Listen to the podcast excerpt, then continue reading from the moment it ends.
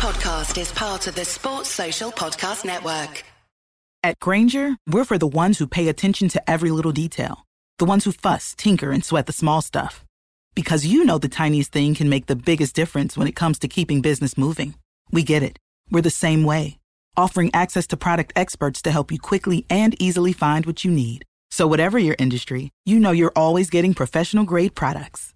Call, clickgrainger.com, or just stop by. Grainger, for the ones who get it done. The Celtic Exchange, a fresh insight on Celtic Football Club. Hi, folks, this is Tino, and today I'm delighted to be joined by ex Celtic striker Simon Donnelly as we look ahead to the upcoming Glasgow Derby with Rangers at Ibrox. Celtic into this one with a nine point lead and a 20 goal advantage in the Scottish Premiership are in seriously good form, but you just never know how this kind of game can go. Simon, great to have you here and thanks for joining us. How have you been enjoying the football since we get back from the World Cup break? Yeah, it's been a weird season. I thoroughly enjoyed the World Cup, uh, but then when I was sitting watching Celtic at Pittodrie, it very much felt like a new season again, even though we're halfway through or not quite. But yeah, it felt all new again and a new experience for everybody. But yeah, great to see the team bounce back. I don't think the first two games they had found their rhythm. You know, a difficult game at Pittodrie, mm-hmm. made difficult by you know a negative performance by Aberdeen, a lot of bodies behind the ball. And and then I think Ange with the Livingston game wasn't completely happy but six points in the bag, which is the most important thing. But I think the, the two games since then, they've, they've hit a bit of form. They're scoring goals again. So, you know, it all goes well for for uh, Monday. Yeah, I thought they were excellent against Hibs on Wednesday. And I know you were on the, the co-coms on Celtic TV. Is anyone standing out for you at the moment? Obviously, Callum McGregor being back's a huge bonus, but anyone else making the headlines for you? Uh, well, uh, yeah, I think you quite rightly point out Callum coming back into the team. I think they, they, they coped well without him, but you know, he's the leader, he's the, the, skipper, uh, so it's great to have him back. Kyogo is scored in the last three, I think now, uh, and I thought Maeda had a great game on Wednesday uh, against Hibs. I really think he has taken a real boost from his. I watched him in the World Cup. I thought he was excellent for Japan. So I think he. I think watching the gaffer, you know, reacting to his goal the other night with a huge smile on his face, you very yeah. rarely see that way. And so I think and he, he, went out his way to say after it how a team player, how much of a team player Maeda is. So mm. Hatate had a fantastic game at right back as well on the, on the weekend. So yeah, they're just beginning to click, hopefully at the right time. Yeah, I think um, that first half against Hibs almost summed up Maeda in, in 45 minutes. Some amazing stuff, some maybe yeah. questionable stuff. And he's he's hit the crossbar with a diving header, hasn't he? And then 60 seconds later, he's done a Messi esque, you know, picks it up deep inside their half. Oh, sorry, just inside their half, and the and the great finish. It, it, the look from Ange, wasn't it? It was kind of incredulous. You know, he, he kind of rubbed the face and he was yeah. laughing at it. But I think, as you say, several guys are finding great form. Kyogo, I think he's 14 goals in 17 league games and absolutely augurs well for Monday. Just a wee bit of breaking news as well. Celtic confirmed this morning that Tomoki Iwata is the latest January signing, with a 25 year old defensive midfielder arriving from Ange's old club, Yokohama Marinos. He joins Yuki Kobayashi and Alistair Johnston as the latest recruits. And it's good to see Celtic building Simon from a, a position of strength. It is, and you look only to this time last year when the likes of Hatate and that came in. I really thought that gave the squad a boost. I know they went into the Rangers game and did really well, but I think just O'Riley and that coming in, I think it really gave them that energy to kick on for the to, to go and win the league. And I think this is Ange's style. You know, he's always a, a, a window ahead. He knows what he wants, and you know, I watched the guy Johnston at, at the World Cup as well. I think he can play right centre back as well as full back. You know, so it's it's it's good to see these guys coming in. I don't think that's the the, the end of it as well. This mm-hmm. transfer window, so it's it's exciting times for. I mean, if you're looking at it from a, a fan's point of view, and the way the recruitment has went and how it's improved the team since Ange came in, everybody's looking to the next window. Everybody's excited. What what else is he going to bring in? Mm-hmm.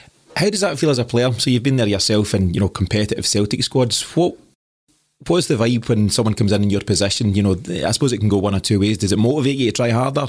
Or is it, you know, maybe do you think maybe the manager doesn't rate me anymore? How do you how have you responded it, yourself? It has to motivate you. It has a team like Celtic, a club like Celtic, it has to motivate you. If it doesn't, then you'll probably find yourself not long at the club. Uh, it's a challenge every year. I can speak from experience how as a young kid getting into that team, trying to establish yourself, and then thinking, yeah, I'm in the team, and then they go and sign Di Canio, or they go and sign Van Hooijdonk, or a Cadete, or players of that ilk. Mm-hmm. But I look at it the other way. It's a challenge to get yourself in that team, but these guys also enhance the team and they enhance you as well. You're working with them day in, day out. So I think it's a challenge. I only look to Greg Taylor this year. You know, he's he's kicked on again. And I mean, Greg will only know himself, but I think maybe, you know, Bernabei coming in, he's looked at it and thought, you're not getting at my jersey. Yeah. You know, I have to lift my, my, my levels up. And I think that's what Ange wants throughout that starting 11. He wants them not resting on the laurels. So it's a challenge. It's a it's a challenge to the player in that position. But if everybody has the right mindset, then the, the team move forward. Yeah, he's huge on guys not getting comfortable or complacent, and you know these signings will make sure that everybody's kept on their toes. Before we get started with the big match preview, Simon, just want to catch up on some of your, I suppose, memories and experiences of, of the Celtic Rangers game. So you played in a, a number of these fixtures during your time, and I was going to ask, what's the what's the vibe like in the days leading up to the game? Is it is it something you know quite tense? Did you get nervous yourself? How did you feel? Uh, the, the, the stupid thing that I remember is people trying to get tickets for the game.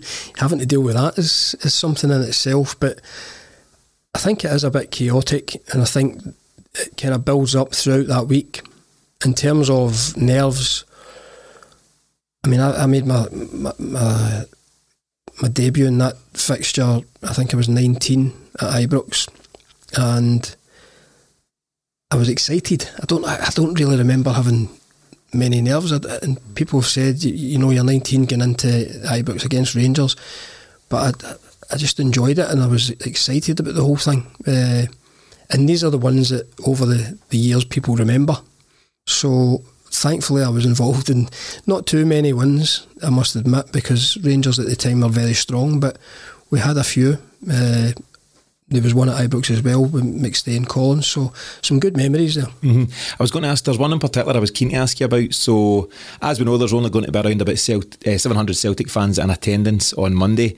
And one thing I was going to ask in general was how is it to play in such a volatile atmosphere? But you actually played there in, I think it was April 94, when all Celtic fans were banned. This was a, a David Murray inspired move at the time, and we'll not get into the politics of that. But how was that? Zero Celtic fans in the stadium, and Celtic take the lead around about 25 minutes in. A John Collins free kick, which I think you won the free kick. John Collins has got the Predators on, curls it around the wall, 1 0 Celtic. Complete silence. What was that like? Surreal. Surreal, but at the same time, I hadn't experienced anything different, you know, because I, that was my 1st mm. But I remember the place feel, uh, falling deathly silent, and you could only hear us you know, screaming like kids because John had scored, and you could maybe hear the bench celebrating as well. But out with that, it was it was really really weird. But again, from what I remember from it, it's that long ago. I, there was there was something in our team. You know, we knew we were there representing Celtic. We knew the fans were right behind us, albeit they weren't there. Mm-hmm. We had the, the, the plane flying across yeah. with a message as, as we warmed up it probably gave us something else, you know, an, an extra gear to just or determination, you know, to go there and try and get a result. And, and we probably should have on the day. But I think it was mm-hmm. a deflected Mikhailichenko goal late on that got Rangers the point. Yeah, it'd have been nice to take all, all three points at the time, but good result considering the circumstances. You played with a lot of very experienced guys at Celtic. You've mentioned a couple there. John Collins, Paul McStay was in that side. Beyond that, Paul Lambert, Henrik Larsson. How were these guys in the lead up to a Celtic Rangers game and how important was their experience? I'm sure I can just imagine a guy like Henrik Larsson would be very calm, but would others be a bit more animated in the, the build up? I think going back to earlier uh, like Sir Peter Grant uh, would probably be very vocal in the dressing room. Guys of that character. Paul McStay, for me, you know, a great leader, but kind of led by example. You know, he'd have a quiet word with the young guys like myself. Always looked out for for uh, the young guys, but probably Peter Grant would be, you know, the one that would be a wee bit more vocal and lead up, particularly the hour before the game. Yeah, I could imagine, and just must be, you know, have been great as you say, 19 years of age, and looking around that dressing room, Paul McStay being the absolute epitome of Celtic and, and leadership. So it must have been a great experience for you playing under those guys. In terms of the format for today, Simon, so looking ahead to the big game, what we'll do first of all, we'll look at the form of both sides heading into the game. We'll then discuss what we think the starting lineup might be from a Celtic point of view and any big decisions that Ange's got to make. We'll also cover what impact VAR and the referees may have on this one, and this is going to be an interesting one. It's the, the very first time we've seen VAR at a Glasgow derby, so what could possibly go wrong? Uh, and finally, we'll finish off with scoreline predictions and what impact the result could have in the context of the season. So to get things started, as I say, we'll look at the form of each side, but we'll start with Rangers. They obviously took the opportunity to let Gio van Bronckhorst go during the World Cup break, and they've replaced him with the very inexperienced Michael Beale, or at least inexperienced in terms of managerial time in the game. Since his arrival, they've won all four of their league games against Hibs, Aberdeen, Ross County, and Motherwell, scoring 10 goals in the process. Overall, they're on 45 points from 19 games and sit 9 points behind Celtic in the table. They've won 14, drawn 3, and lost 2 of their 19 games. Have you seen much of them since the break, Simon? And what kind of impact do you think Michael Beale had? I've seen bits. I've seen bits of them. I watched the I watched the Hibs game where they, they went behind in the game. They looked you know, uneasy. I, I don't think they had two familiar centre backs playing. That's changed in the last two or three games, but they, they, they, they finished the game strong. You know, they got the result that they needed, uh, turning that game around in the second half. And you have to give them credit. You know, they've come back and they've won their four games. You know, and I'm sure that would have been the target of Michael Beale coming in to have the gap at least at nine going into this game, and, and that's what they've achieved. You can only take from that that they'll, they'll have a bit of confidence getting into the game. And he's changed the shape a, a little bit as well. But I really think, you know, and, and I know Ange will be going it's, it's really what Celtic are doing at the moment. You mm know, they've they've probably come back with the same remit. Let's get into that game at least nine. So nobody's flinched yet. So it's it's, mm-hmm. a, it's a big one Monday. Yeah, and it's interesting you say that in terms of how Celtic approach and how Ange approaches it. We've spoken in our show several times about whether it's Rangers, Real Madrid, or Raith Rovers, Ange doesn't change. And I'm sure, you know, between him and his support staff, of course, they'll scout the opposition and look at their strengths and weaknesses. But by and large, Celtic approach games pretty much the same way, whoever they're playing. I was going to say that in terms of Rangers, for me, one of the biggest problems I think is they've got a number of guys who, to a huge extent, look like they just don't want to be there, entering, you know, later stages of their contract. Guys like Morelos and Kent spring to mind. And I was going to ask again from experience what kind of impact that can have in a dressing room. I'm thinking of guys like Di Canio and Van Hooijdonk who angled for moves, you know, towards the end of their time at Celtic. And is that something that can affect the team spirit and without maybe discussing it between each other as players, is something you'd be well aware of as a teammate? Only if they're not doing it.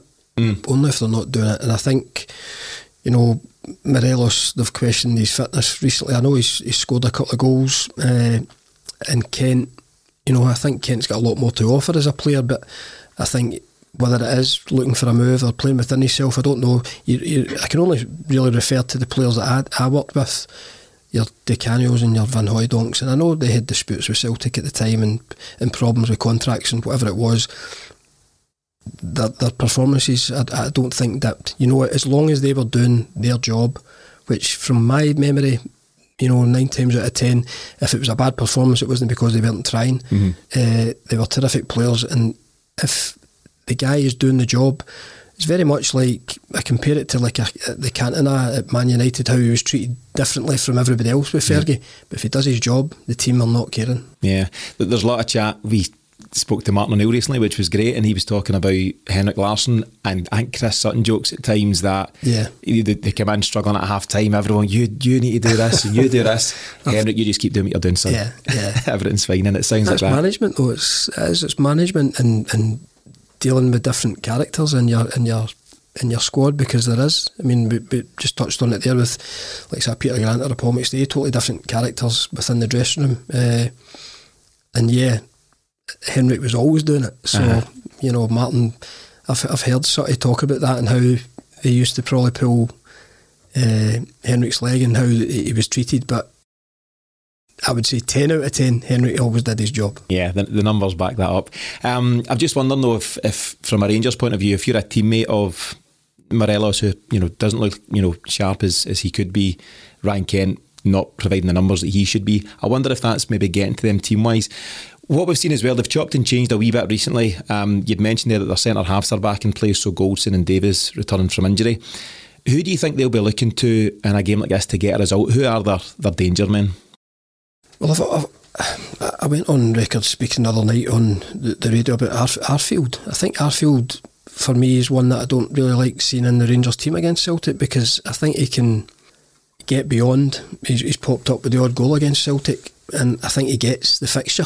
Mm-hmm. I think he gets the fixture. I think, and he can probably affect people round about him. Uh, so I'd, I'd, probably say him. Having said that, I don't believe he started the last game. Maybe that's why. Maybe they've, they've left him out to, to, to play this game. But you know, without really focusing on it, you, you look at the, the Celtic setup, and I mean, we're going to come to that team, and this will be one that I'm scratching my head at because very strong. You've got new additions coming in. Uh, it'll be hard to predict. Good problems for Ange, mm-hmm. I would suggest. But I think if you're focusing on range, I would say likes of Arfield. You know, I'd be quite happy not to see him in the team. Yeah, yeah, I know what you're saying with that, and I suppose the the other side of that question is who do you think are the obvious weaknesses? And it's not to you know criticise a, a, professional, but I think, for example, Celtic have had a lot of joy uh, against Barisic in recent times. Abada seems to have the measure of him in terms of ghosting in at the back post and doing his thing. I think Alan McGregor is past his best, you know, 40, 41 years of age. Is there any obvious weaknesses there? Maybe the fact that Goldson's just back from injury as well? Yeah, I think the centre back uh, pairing, I think, I think the manager will be happy to have them back because it's players that are recognised in that position. But as you say, Goldson's been out for a, a long period. Davis hasn't played a lot of games. So, yeah, you would look at that. On the opposite, Kyogo's hitting a bit of form.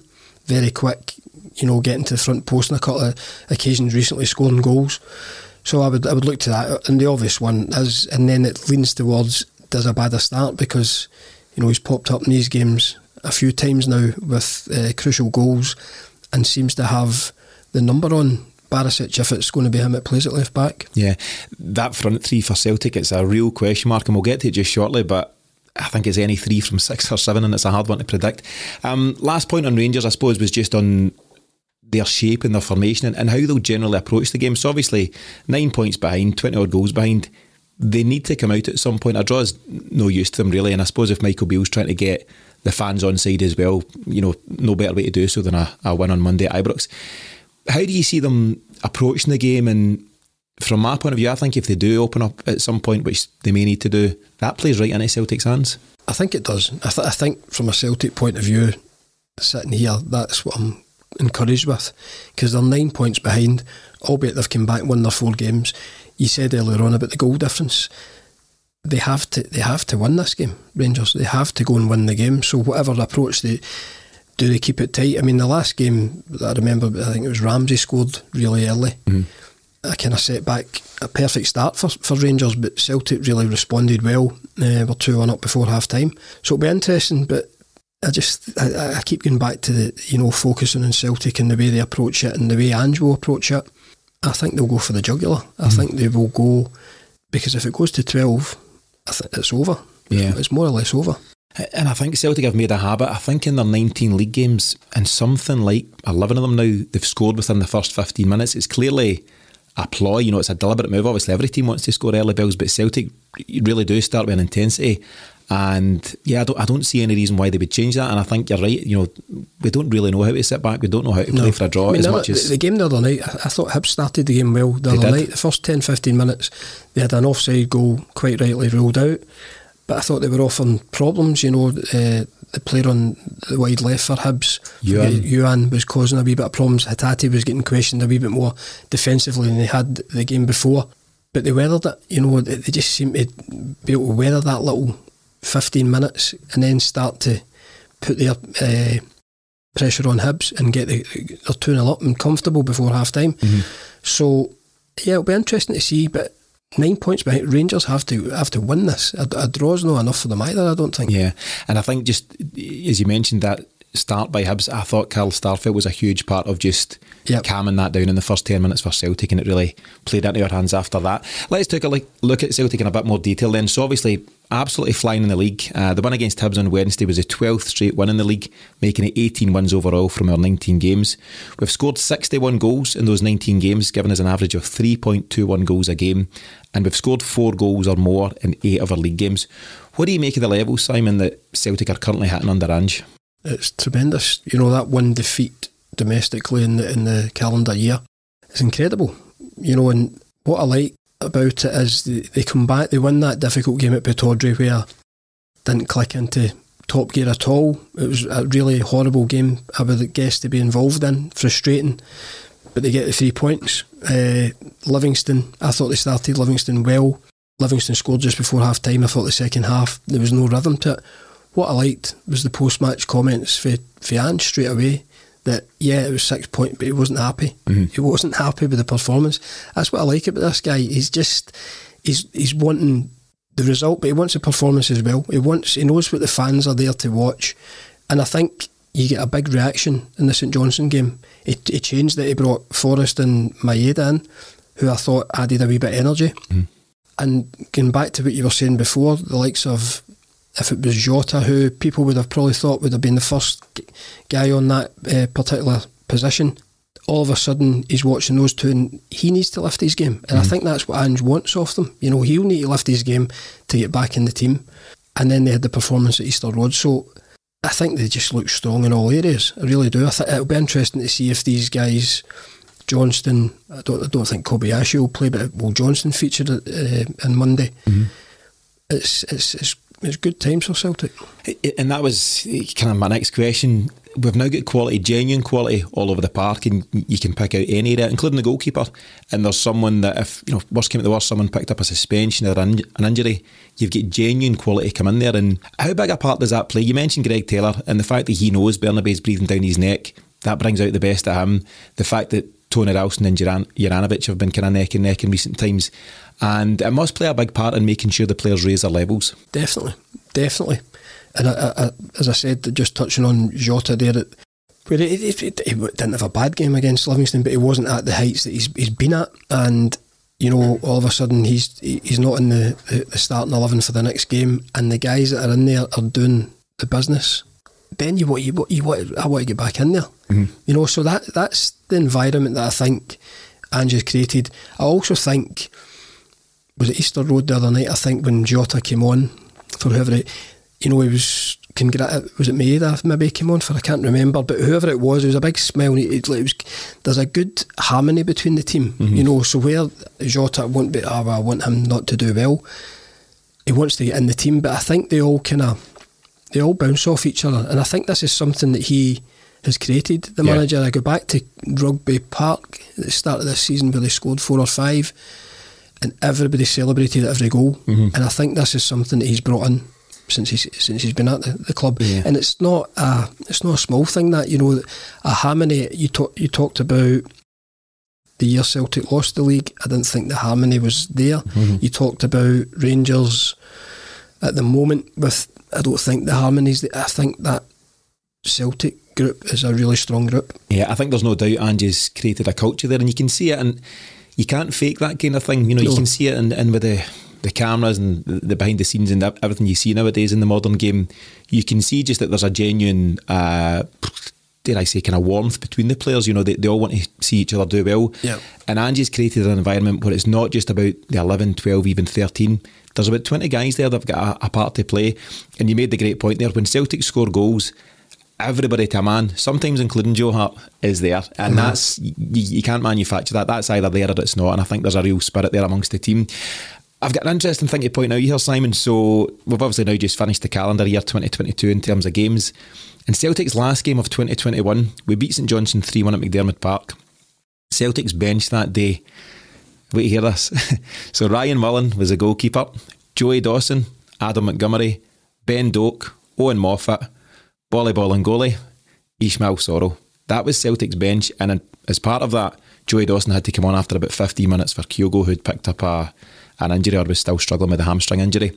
On Wednesday night, the last game of 2022, Celtic's bench was as follows Benjamin Siegrist, Moritz Jenz, Giakoumakis, Jota, Bernabei, Oliver Abildgaard, James Forrest, Rocco Vata, and Josip Juranovic. That's an incredible turnaround.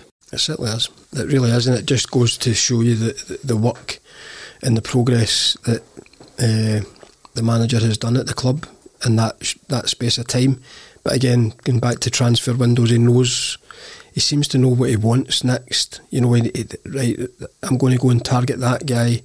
He's already got people in mind, and it just it does it just it augurs well. I mean, there's Jota and Juranovic. You would say normally they'd be in your strongest Celtic team of, of, of late, but you know they find themselves obviously Juranovic come back for the World Cup, but to have these guys sitting there ready to you know should you need them, Giakoumakis who's had great scoring form with Celtic when it, when he's needed last year when when Kyogo was out, mm-hmm. so it's. It, that's it's a theme as well for Celtic. I cover a lot of the games. You know, you get to the hour mark and he's not shy to, you know, bring on two, three, four players just to, to change it. Whether it's to change something, you know, if the game's not going the way he wants, or if it's just to freshen up and give the guys Haksabanovic, another one who's not featured as much since we came back with a couple of little niggles. So it is, it's a really strong squad. Yeah. The interesting thing about, I suppose, Ange's signing policy and, and the club signing policy now in general is that it very much seems to be round holes for round pegs, if that's a saying in itself. I think previously, maybe, you know, Neil Lennon and to an extent guys like Brendan Rodgers suffered from being kind of given players. We've signed this guy and you, you now need to find a place for him. I think of what I call a, an agent led approach previously, where you know, maybe guys like Dudu Dahan, for an example, would contact Celtic and say, I've got this guy available, do you fancy him? And I know he brought in Liel Abada, which is a great example. There's a number of other examples which aren't so great. Uh, Marian Shved getting kind of you know, put upon Brendan Rodgers, for example. That just doesn't happen now. And it, it, it looks, you know, clear that Ange's saying, right, I need a right back that can do this. I need a left sided centre half that can do this. I need a sitting midfielder that can do this. And by and large, you know, his strike rate, I think Celtic have signed 20 odd players. And you'd say, with the exception of maybe Ideguchi's not quite worked out. McCarthy, Liam Scales. It looks like Abildgaard will go back. But by and large, there's 15, 16 guys who have made a, a serious impact. And I suppose credit to the manager and the club for how they're approaching their business. A huge impact. The majority of those players have made. And you, I don't think you can underestimate it on the back of that disappointing season where you were asking McGregor, Forrest, just to go back to the, the well every time, the same players go and do it for us sometimes that does take a, a negative effect. They can't just keep doing it. So I go back to maybe my time there when Rangers were strong and then the likes of Tommy Burns was bringing players in and just bringing players in there that are enhancing the team immediately. And that must give your McGregors and the guys that have been there a lift. You know, he's bringing in quality here for us to play alongside. See, I don't think you can underestimate you know, the immediate impact a lot of those players had. And then when it gets to January, when you find yourself behind six points maybe or a few points mm-hmm. behind at that point, he's already got this next batch of players coming in, Maeda, uh, Hatate, O'Riley, who are not just there to be on the bench or, or, we need to, you know, bleed them in over the next six months. Mm-hmm. They three guys played against the uh, Rangers and yeah. had an effect, a huge effect. So that must lift the guys up there as well. So you can't underestimate it, and that's why it comes round to every transfer window. Me as a fan, and anybody else are going, who's he bringing next? I want to see the next edition. Yeah. Where's he going to take the team? Is it, is it going to improve the team even more? The, the other really encouraging thing is we're now, well, at time of recording, 30th of December, I have no doubt that Ange's already planning his summer window. Summer. And that's the thing, the January work, by and large, I think is done. And yeah. we're seeing that. And obviously, Iwata was confirmed today. I think there'll be a couple of others. But Ange's already thinking, yeah. who, who, can I bring in during the summer, which is great. I was going to ask just a separate um, question, Simon. You'll have, obviously, as I say, you were covering the game against Hibs. And I'm sure you'll have been delighted to see young Rocco Vata making his debut at 17 years of age. You played with his dad, didn't you? With sure you played with Rudi. Uh, do you have any contact there? Are you in touch with the Now and again, family? because... Uh, not so much since uh, lockdown, but we with these old Crocs games they, they, they talk about, and it's Rangers Celtic. So there'd be some ex pros playing for either. So Rudi plays in that. So I've seen him over the, the years and bumped into him at Celtic Park at different times. But obviously, I've, I've heard about. I've not seen a lot of his son. Mm. That was probably the most I've seen the other night, albeit it was a few minutes but it's always I've al- always been spoken about from the time he's been at Celtic. Obviously, because he's got the link with his dad and stuff. But by all accounts, a huge talent. And, and I did Celtic TV with Darren O'Dea at the weekend. They play today in that game at, at Celtic Park, and you know he was speaking highly of the kid. So great to see him coming on. Uh, it was a wee bit similar the other night. It was the same Celtic strip, and it was Easter Road. I made, I made my day. I made a comment on the night, albeit I was he's two years ahead of the game. I was 19, he was he's 17. So it's great to see boys coming through like that. And if he's got the talent to go and succeed, fantastic. It's a, it's a good pathway and it, it gives encouragement to the other kids there. So it was great to see him make his debut. Yeah, I think it's big for a whole host of reasons. I think as Celtic fans, you're always pleased to see, you know, somebody come through from the Yeah. academy. Kieran Tierney's a huge example, but the captain, Callum McGregor, came through that pathway. James Forrest, Forrest, yep. Tony Ralston, Stephen Welsh. And yeah, and if Rocco Vata's the next the next thing, that would be amazing. There's, there was a rumour today which niggled at me that Bayern Munich have shown an seen interest. This today. I'm hoping that he'll sit tight. I think Celtic's a great place for someone like Rocco Quinn to develop, uh, Rocco Vata, sorry, to develop. And I think Ange is the right manager to bring him through. And if somebody like like Rocco comes through and plays two, three seasons and then kicks on, then good luck to him. That's football. Yeah. That's the modern game. But I'd love to see someone of his talent stay around. So it was great to see him get his debut the other night. So let's take a look at how we think Celtic will line up for this one. Um, we can be pretty much 100% sure that Ange won't change the shape or the system. It'll be that 4 3 3 approach that we've all come uh, to be very familiar with. Goalkeeper doesn't warrant a discussion. We know Joe Har- Hart will start in goals. Defensively, there's certainly a couple of questions. So, first of all, Greg Taylor went off with a knock on Wednesday, which may have been a hamstring by the looks of it. Yeah. I'm not- I, not I heard thought I just heard, yet. I thought I heard, I might be wrong, I thought I heard them, uh, the manager saying he wasn't overly concerned with that one. So, Right. yeah, I think he would, if he's fit, he'll play. which is good to hear. And I think if that's the case, then you're going to have Carter Vickers and Starfelt in the middle. Yeah. He won't break up that partnership, and Greg Taylor will sit at left back. That's the easy bit, Simon. so now we look at right back, and it's it's an intriguing one. So we've gone with Hatate last couple of games. You're right, he wasn't hugely tested defensively against St Johnstone, got his couple of goals, great performance there, man of the match. And he, he did have a test with the, the fella Youan uh, at Hibs on Wednesday night, but he also went on to have a very good game and he made the great assist for uh, Kyogo's goal. So he's done himself no harm in there, but obviously it's not his natural position. And we've gone from a position of having zero natural right backs to potentially three. So Tony Ralston, all going well, will be fit. I think it's a bit of a back issue he's had. Tony Ralston, Juranovic, who was on the bench the other night, and Alistair Johnston, all now in contention. What do you think Ange will do, and what would you do in this situation? Eh, I've no idea what Ange's going to do.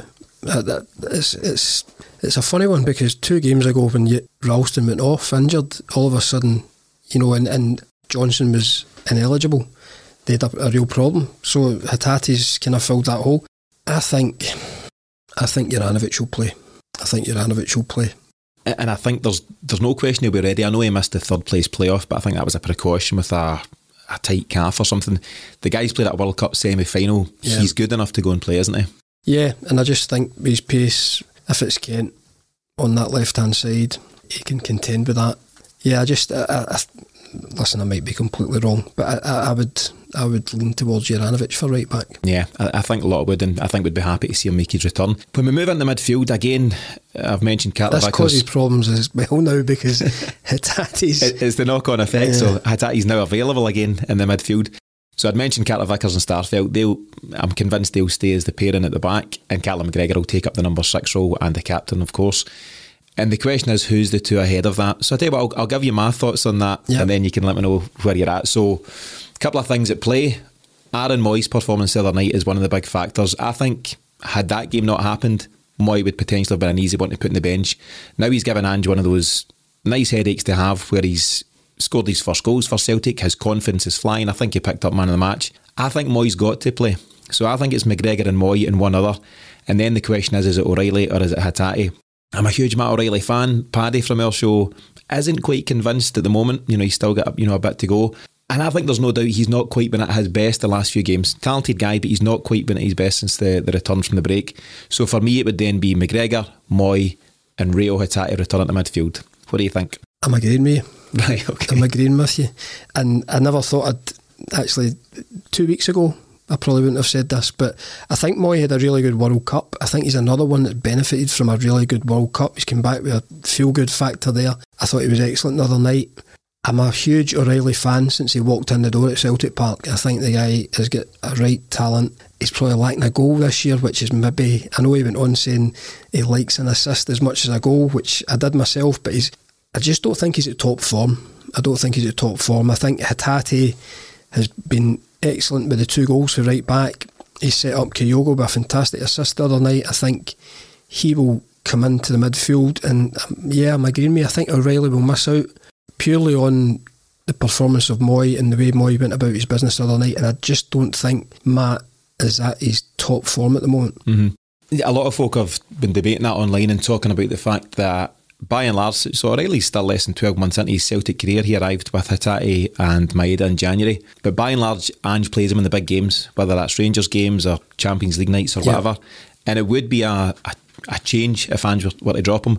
But I think what Ange has also shown, um, and James Forrest getting a hat trick recently will, will verify this, Ange doesn't play the sentimentality card. If he thinks you're not the right fit for any given game, he'll make those tough decisions. Yeah, I think he will. Uh, as I say, I would, listen, we can talk about it till the cows come home, and O'Riley could start on Monday quite easily, and I would have no qualms about it. But I just feel over the last few games since he came back, he's not quite there yet, and it might just be a goal. He's had a couple of chances. The keeper made a Marshall made a, a good save the other night. It might just be something like that that kicks him on again. He's been fantastic, but I just think that will be the three. Yeah, yeah, I think so. If you thought that was tricky, wait, wait till you get to the next part. So we're looking at the front three now. Do you want me to go first this time? you can take the lead. So as I say, any, accused of just copying you. at any given time, as I mentioned, Celtic can go with three from a pool of seven players. The seven would be Kyogo Giakoumakis, Jota, Abada, Maeda, James Forrest and Haksabanovic. Haksabanovic has struggled with a knock. I think it's a foot injury of sorts. So maybe he wouldn't be best place to start. But the other six will all think at some point they've got a big chance. And it's such a tough call. You know, Kyogo, as I said, 14 goals in 17 league games. Giakoumakis has been brilliant against Rangers, albeit he's, you know, obviously quite in and out of things at the moment. Uh, Maeda, brilliant on Wednesday, great goal. Abada loves playing against Rangers. Jota is Jota, so you know nothing more needs said there. James Forrest, the most experienced player in our squad. Where do you start with that? Well, I think it's a fantastic situation to be in because if the three that start aren't clicking or one or two aren't doing it, he's got, as you say, three or four there to immediately change it and keep the levels high. I'm going to go with, I think Kyo was a certainty. I'm going to go with Maeda and Abada. Maeda and Abada. So what, what's your thinking behind that? Well, again, if you'd, if, if you'd asked me for my team two weeks ago, I'd have probably had Jota and O'Riley in that 11. But I'm just watching game to game and I thought Maeda, that was possibly one of the best performances I've seen from Maeda the other night. Capped to a fantastic goal. Question why he doesn't shoot more often, maybe for that position. Yeah. I think Abada for what we spoke about earlier, what he can, you know, goals in that game and also the problems that he's caused if it's Barisic playing there.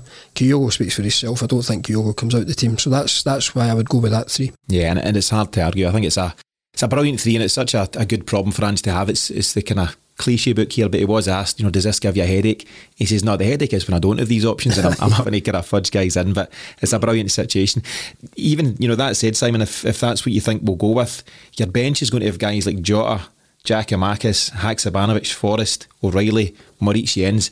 It's all right, isn't it, if you need yeah. to change it up? It certainly is. Um, so just to confirm your team, so as I say, 4 3 3, it'll be Joe Hart in goals, and Simon thinks we'll go with Juranovic at right back, Taylor at left back, Carter Vickers and Starfelt in the centre. Callum McGregor will stay in the six with Hatate and Aaron Mooy ahead of him, with Kyogo through the middle and Maeda and Abada either side. And I think most, if not all, fans would be you know pretty happy with that lineup. Is there a question, you know, we've touched on it, but is there a question of how aggressively Celtic approach it. They were a wee bit more cautious at the Ibrox game that you mentioned there. So uh, Aaron Ramsey, I think he scored after three minutes before Rogic equalised, and then Carter Vickers. And Celtic, they were pretty solid all round that day. They were smart at the back, and they took their chances going forward. Do you think they'll be quite as gung ho as we have been recently, or do you think they might be a wee bit more conservative? No, I, th- I think he'll just approach it like the other games. I think they'll go there to win. I think they'll go there. I think that game we're probably caught cold and momentum can change in games. I mean, you're not necessarily starting the game slow. You might just get caught out. I think they get caught out in the right back area and, and all of a sudden you're 1 0 down. The good thing from that point of view for me was they responded really well. Mm-hmm. You know, they they came back into the game and they were leading that game by half time. I mean, they could quite easily, with that kind of start, you know, just go from bad to worse uh, with, Rangers with their tails up. So they reacted really well. But I, I, think I think they'll go for it. I think they'll go to you know bloody the nose of the opponents like they did last year. That game effectively won the league last year. This could probably do the same. And again, just on reflecting of that starting eleven, you know, if there's two or three changes in that to the guys on the bench, I don't think any Celtic fan thinks it's any less strong mm-hmm. at, at starting eleven. I mean, I think Kyogo went off very early in one of the most recent games. I think it was the, you know the shoulder injury within about five minutes, yeah. and you see Giakoumakis warming up, and you're saying, "No, this is fine." Yeah. You know, it's not like with all due respect, as I mentioned, Joey Dawson came in for Kyogo in, in that game at the end of 2021. Yeah. It's not like that anymore. No, I think that's the position that they're at now, and it's, it's always interesting getting in if it's to do Celtic TV and looking and seeing what the team is because you get asked, and it's like it's a strong team you know, and you always go on social media and somebody, oh, I want him in, and there's always that debate. But at the moment, when I look at the Celtic starting 11, I'm quite that's enough. That's that's good enough to go and win this game because it's such a strong squad. Yeah, I think it could make for a great game as well. So obviously, there's no neutrals in this room as such, but the way Rangers have to approach it, the way Celtic are playing, the personnel Celtic have got available, it, it could be a really exciting game, couldn't it? You know, there could be plenty of goals in it. Yeah, I think there will be goals. I think there'll be a lot of goals. Yeah. Uh, just the nature of it, I think we touched on Rangers have to Rangers have to win it. I mean, if they if they draw it, they is it do they see that as progress or of not you know the gap hasn't get any bigger. It's already at 9 mm-hmm. and it's twenty plus goal. That's an extra point. Yeah. So and the next uh, fixture would be at Celtic Park. You know, so it's a must win for Rangers, and I think that in itself plays into Celtic's hands. Yeah, absolutely. We think there'll be plenty of goals, but I wonder if any of them will be called off via VAR. So, as I'd mentioned, this is going to be very, very interesting and, and not in a good way, to be honest with you. So, in terms of the referees on the day, so John Beaton's the ref for Monday. Uh, this will be his fifth time overseeing a Glasgow derby. Don Robertson's the fourth official on the day, and Willie Collum is in charge of the VAR. I really hope we're not talking about VAR at the end of the game, but it could be could be bedlam, couldn't it? Especially if you're waiting three and four minutes for decisions. Yeah, I think the time for decisions as well.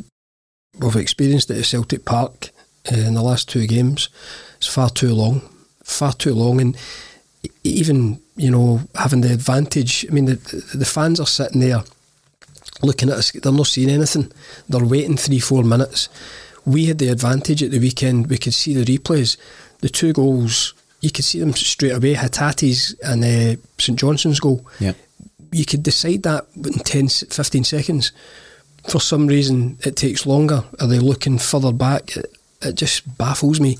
And I think if you get that at the weekend, I go back to the game that Rangers won in the, the Scottish Cup at Hampden, mm-hmm. where the goal, the winning goal, you could argue it was offside. You know, it was it was it was right on the line. If that, and I always remember thinking at the time, Rangers have scored that. It's such an important goal in the game to, to, to win the game. If that gets pulled back, I mean, all hell could break loose. You know, it's just I just hope we aren't talking about VAR. I hope the football takes over and I hope we don't go to something, you know, where we're sitting there for three, four minutes waiting on a decision. And that's the thing, you know, technology been introduced in sport or football specifically, it, it, should enhance the product. It should make it better, particularly for the you know the paying fans. And you're right. So I, I was in the stands at the St Johnstone game of the weekend and didn't have the benefit of a TV screen no. in front of me. And that uh, Reo Hatate goal, his second goal, it was quite clearly onside. the linesman's flagged for some reason, which I don't know. He can maybe explain that better. But you're then sitting for three and four minutes, and you're right. You're thinking, right, okay, well, maybe it's not the offside they're checking. Maybe there was a foul in the build up yeah. or whatever. But regardless, you, you just don't know, and you're sitting for. I think it was three minutes. And that's plus. not enhancing your experience. I mean, we had where we are sit. Uh, the studio was with a lot of supporters turning, you know, yeah, actually asking us to get out of the way so they can see the screen. Yeah. But there's there's sixty thousand in the, the stadium, and most of them are scratching their heads. And and that one in particular, again, it infuriates me with this kind of delayed uh, flag. But mm-hmm. that time he put it up early, and, and yeah. it was down the day it was sitting. He says, "Well, it must be well offside because normally, though, if it's you know debatable or close, they'll keep they'll keep the flag down." Mm-hmm. And yet, when you look at it back in the replay, you're like, my goodness, it was, it was miles on side. Yeah. He's timed it perfectly, and the pass is perfect. Mm-hmm. I, I also think you're in a situation now where whether it's the linesman or the ref themselves, they're almost scared to make a decision because VAR might embarrass them into yeah. realising how bad it was. So they don't make any decision. They let it go to VAR. Yep. And now the game's not being refereed by the guys who are physically there. It's, it's by guys in the, is it Clydesdale House you call it? You know, the studio. Yep. I mean, what, I was going to ask what your impressions overall, uh, you know, are on VAR and, and how it's been applied in Scottish football. Good, bad, somewhere in between? I, I, would I would maybe sound, but I think there's been a lot of bad decisions went against Celtic with, with handballs. Mm-hmm. I really do. I think the the game I covered, uh, Bernabei, they argue that the ball's going towards the goal. The guy gets up for a header, his momentum takes him up. He's not even looking and it hits him in the penalty. There's been a couple that bubbled up off O'Riley. Now, I'm not just saying that's going to just be Celtic because it might. The other games, there's been a lot of our decisions, and maybe fans and clubs aren't happy with them. Uh, it's it's not for me. It, it really isn't. I, I, watched the World Cup there where in the first game it went uh, Qatar's way with the VAR, and I thought, here we go, this is going to. And then I actually joked about it that I think it disappeared halfway through the tournament. It was almost as if common sense took over, mm. and all these kind of ludicrous decisions and, and baffling decisions from the, the, the first two weeks of the World Cup, they all went away. So, you know, it's new in this country for us but I just it's, it's not for me. It's not for us. I think part of the problem as well is that at the end of the day, whether it's you know VARs in play or not, it still comes down to somebody's interpretation, yeah. and that's where the problems have been. Well, the the one at the weekend with was it Abada, the offside was an interpretation of was the ball getting helped on. Could he see Abada for the pass? And, mm-hmm. and in my opinion, he couldn't. He was helping it on. Was it Turnbull helps it on in the ah. middle of the park? He's just helping on into an area. If if he can see Abada for there, he's got the, the best vision out of us all. Yeah. So it is an interpretation. I, I think what you're also seeing is it's getting applied differently in Scottish football, in Champions League, and World Cup, and yeah. the English Premier League. And I think just from fans, there's just you know just to draw a line under it, there's just a lack of consistency and a lack of transparency as well. Yeah. You see sports like the NFL and some rugby stuff where the officials are mic'd up. I don't see, I understand there's a bit of cost in bringing that in, but I don't see why moving forward we couldn't introduce that. It would certainly take away that a lot of the help. conspiracy. That would help. It certainly would mm-hmm. because you, you couldn't question because then you could hear it's. I think it's rugby. They have that when it goes back and you can hear the two guys communicating and pointing out what they're looking at and what they think they're seeing. I think that would help. Yeah, common sense in Scottish football. It'll never take no off. such thing. Um, last question in terms of the officials, just any eh, general thoughts on John Beaton and, and as a ref in general. So he, he's generally thought to be one of the top officials in the country. Not necessarily by me, but you know that's the word, which is why he gets that kind of game. And I was going to ask you as well, Simon, as a player, did you take much notice of who the ref was going to be? Was that something that ever played on your mind? No, no, straight no, up, no, really not. Uh, and I know that there'll be Celtic fans out there from my time, you know, with a couple of dodgy decisions uh, in these games. I can somebody was talking about the other night, the Cadete one at Ibrox. Yes. Where he's on side. But no, I never really went into these games. I was more concerned of who we were up against and who you were going to be playing against rather than the, the man in the middle. Yeah, fair enough. And as you said, let's hope that we're not talking about refs and VARs or anything like that uh, as the game finishes on Monday. Time for talking is over, Simon. We've looked at the form, we've looked at lineups, tactics, and everything else in between. But now it's time to put you in the spot and ask for your scoreline for the game. What are you predicting and why? I think Celtic are going to win. I think Celtic are going to win well. I think they've hit form the last two games at the right time. There's guys there that are, are playing at the top of their form. Maeda, I think Mooy had a really good game at the weekend. They're looking strong. I'm going to go 3 1 Celtic. 3 1. I've gone 3 0. Yeah, I think you're overestimating Rangers, but I've gone three now. I, I think it's similar ideas. I've rarely seen Celtic go into a game in such confidence and, and with such form. The only thing I'm saying is in these games, you know, the cliche is form goes out the window. I remember games where big players missed out either side or a goalkeeper missed out and, and a team was getting into it in form. So that's why I've got a 10% there just saying just mm-hmm. Calm your jets. But ninety percent of me is saying Celtic, if they play the way they've been playing the last two games and perform that way, they should win the game. Did you experience that yourself? You know, getting into one of these fixtures in great form, being the favourite, and then losing or drawn. I think a, a few times. Yeah, I think I think that game, my first game, you know, we were probably expected to be rolled over mm-hmm. because we had no fans there and, and Rangers had a strong team, but we dug in and we, we should have won that game. There's nothing really else sticks out apart from games that we thought we had a foothold in and we thought we'd started well and then Rangers would break and score. I think Celtic had a similar kind of hold over Rangers recently in recent times with that one. But there's just as I say that that small percent that you know it never ever goes that way always. But yeah. I think it's leaning towards Celtic. They're, they're strong and they're, they're, in good form. Mm-hmm. And what about the crowd or, or, lack of? As I say, 700 odd Celtic fans there. Um, but it's nothing new to them now. You know, it's it's. I mean, I suppose I was going to ask as well your take on that in general. It, it dilutes the fixture. There's no doubt Yep. about it. And I think by and large, most fans of Celtic and Rangers would rather seven odd thousand away fans were allowed to travel. I'm sure you'd agree with that. Yep, yep. It does definitely take something away from the fixture, and I don't understand it. I don't understand it because if it's it's, it's brilliant, you know, for Celtic fans to be there behind that goal and, and Celtic to score and celebrate is is is great. I'd imagine it would be the same for the Rangers fans if if they scored at Celtic Park. It takes something away. I don't understand, and if if they think that it gives the Rangers players, you know, an advantage. I don't I don't get that. I No. don't get it. You're up against the guys on the pitch and the only thing is it's taken away the experience of seven and a half thousand fans who want to go to the game. Mm-hmm. You touched on it before we came on about maybe feeling intimidated because there's such a small crowd there for, for that game and getting in and out of the stadium nowadays. But it, it just takes something away. I I would I'd bring it back immediately. I'd have the Celtic fans at Ibrox and I'd have the Rangers fans at Celtic Park. Yeah, I think as well as that, this fixture is, is Scottish football's biggest product, and if if we're looking to develop the game and grow the game here and you know reach different markets, obviously the Ange factor is you know has, has opened us out to Australia and potentially Japan, for example. And I think fans across the globe would love to see this, you know, return to what it used to be. And I'm just hoping that the the powers that be at each side can can get together before too long and, and sort that one out. So it's one for other people to to agree on, but hopefully it's not too far away. Um, so if Celtic were to go on and win the game, obviously it would put us 12 points clear and a minimum of 22 goals to the good with 18 league games remaining. A draw obviously leaves us as you were, so Celtic 9 points and 20 goals ahead. And a Rangers win would close the gap to 6 points, which is still a huge difference in early January. Monday aside, I was going to ask, how do you see things playing out league-wise overall? So I'd mentioned Paddy from our show, and Paddy, who's quite a balanced fan, he's he's not as mad as this is going to sound, but he said at the start of the season he thinks Celtic could go on and win the league by around about twenty odd points.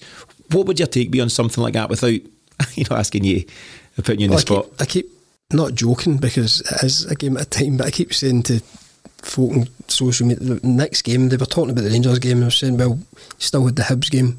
I thought the Hibs game was a big game. Yeah. Go through Easter Road, could quite easily slip up there, and then you're given a little bit of encouragement, then you're given a little bit more. But the fact that they've just stayed resolute and won every game and won the last two games with a bit of style and some goals scored, I just think it puts them in a stronger position. If the game, if they win on Monday, for me it's over. Yeah. For me it's over. What happens after that? I think Celtic just keep going strength, from strength to strength. I don't see, you know, they've got the strongest squad, the best squad in the league. So it's it's quite simple for me. Th- the best squad and getting better, you know, Yep. literally by the day, you know, we've obviously added to that today. Um, so 3 1, Simon, I'll, I'll take that all day long, and I think most fans would accept that. What's your own plans for the game? You're not covering it for Celtic TV or anything on no, this I'm, occasion? miss, I'm missing this one out. I'm going away for New Year with friends and family up to St Andrews, so I'll be taking the game in somewhere up there on Monday. Great stuff. And do you enjoy the, the media work in general? I know you do a lot of stuff on the radio as well as the Celtic TV. Is that a, a part of the, the game you enjoy? I do, yeah. I really enjoy the kind of Celtic TV stuff as well. You know, going in there and you're covering the games, and it always helps when the team are doing really well. So yeah, long may it continue. It's something that I've I've enjoyed over the last few years. Brilliant, great stuff. So, listen, Simon, thanks, of course, for joining us uh, today. We're just about to wrap this one up, and it's been great to have you here on the Celtic Exchange this afternoon. Just finally, I'd be looking for your, your final thoughts as we get closer and closer to Monday's game. I think just the excitement is building, and you know the anticipation. I, I think it'll be really interesting. We've went over our teams there and what we think. It'll be interesting to see what actually is on paper when Ange announces his team on Monday, and I'm getting into the game full of hope that Celtic take another three points. Yeah, here's hoping you're right. So Celtic head across the city on Monday for the first game of 2023, and if recent form's anything to go by, we could be in for a big, big afternoon at Ibrox. We'll be back here with an extended match reaction show on Tuesday, but in the meantime, thanks to Simon for joining us here this afternoon, and as always, our thanks to you for tuning in. Have a great new year, and we'll see you again on the other side.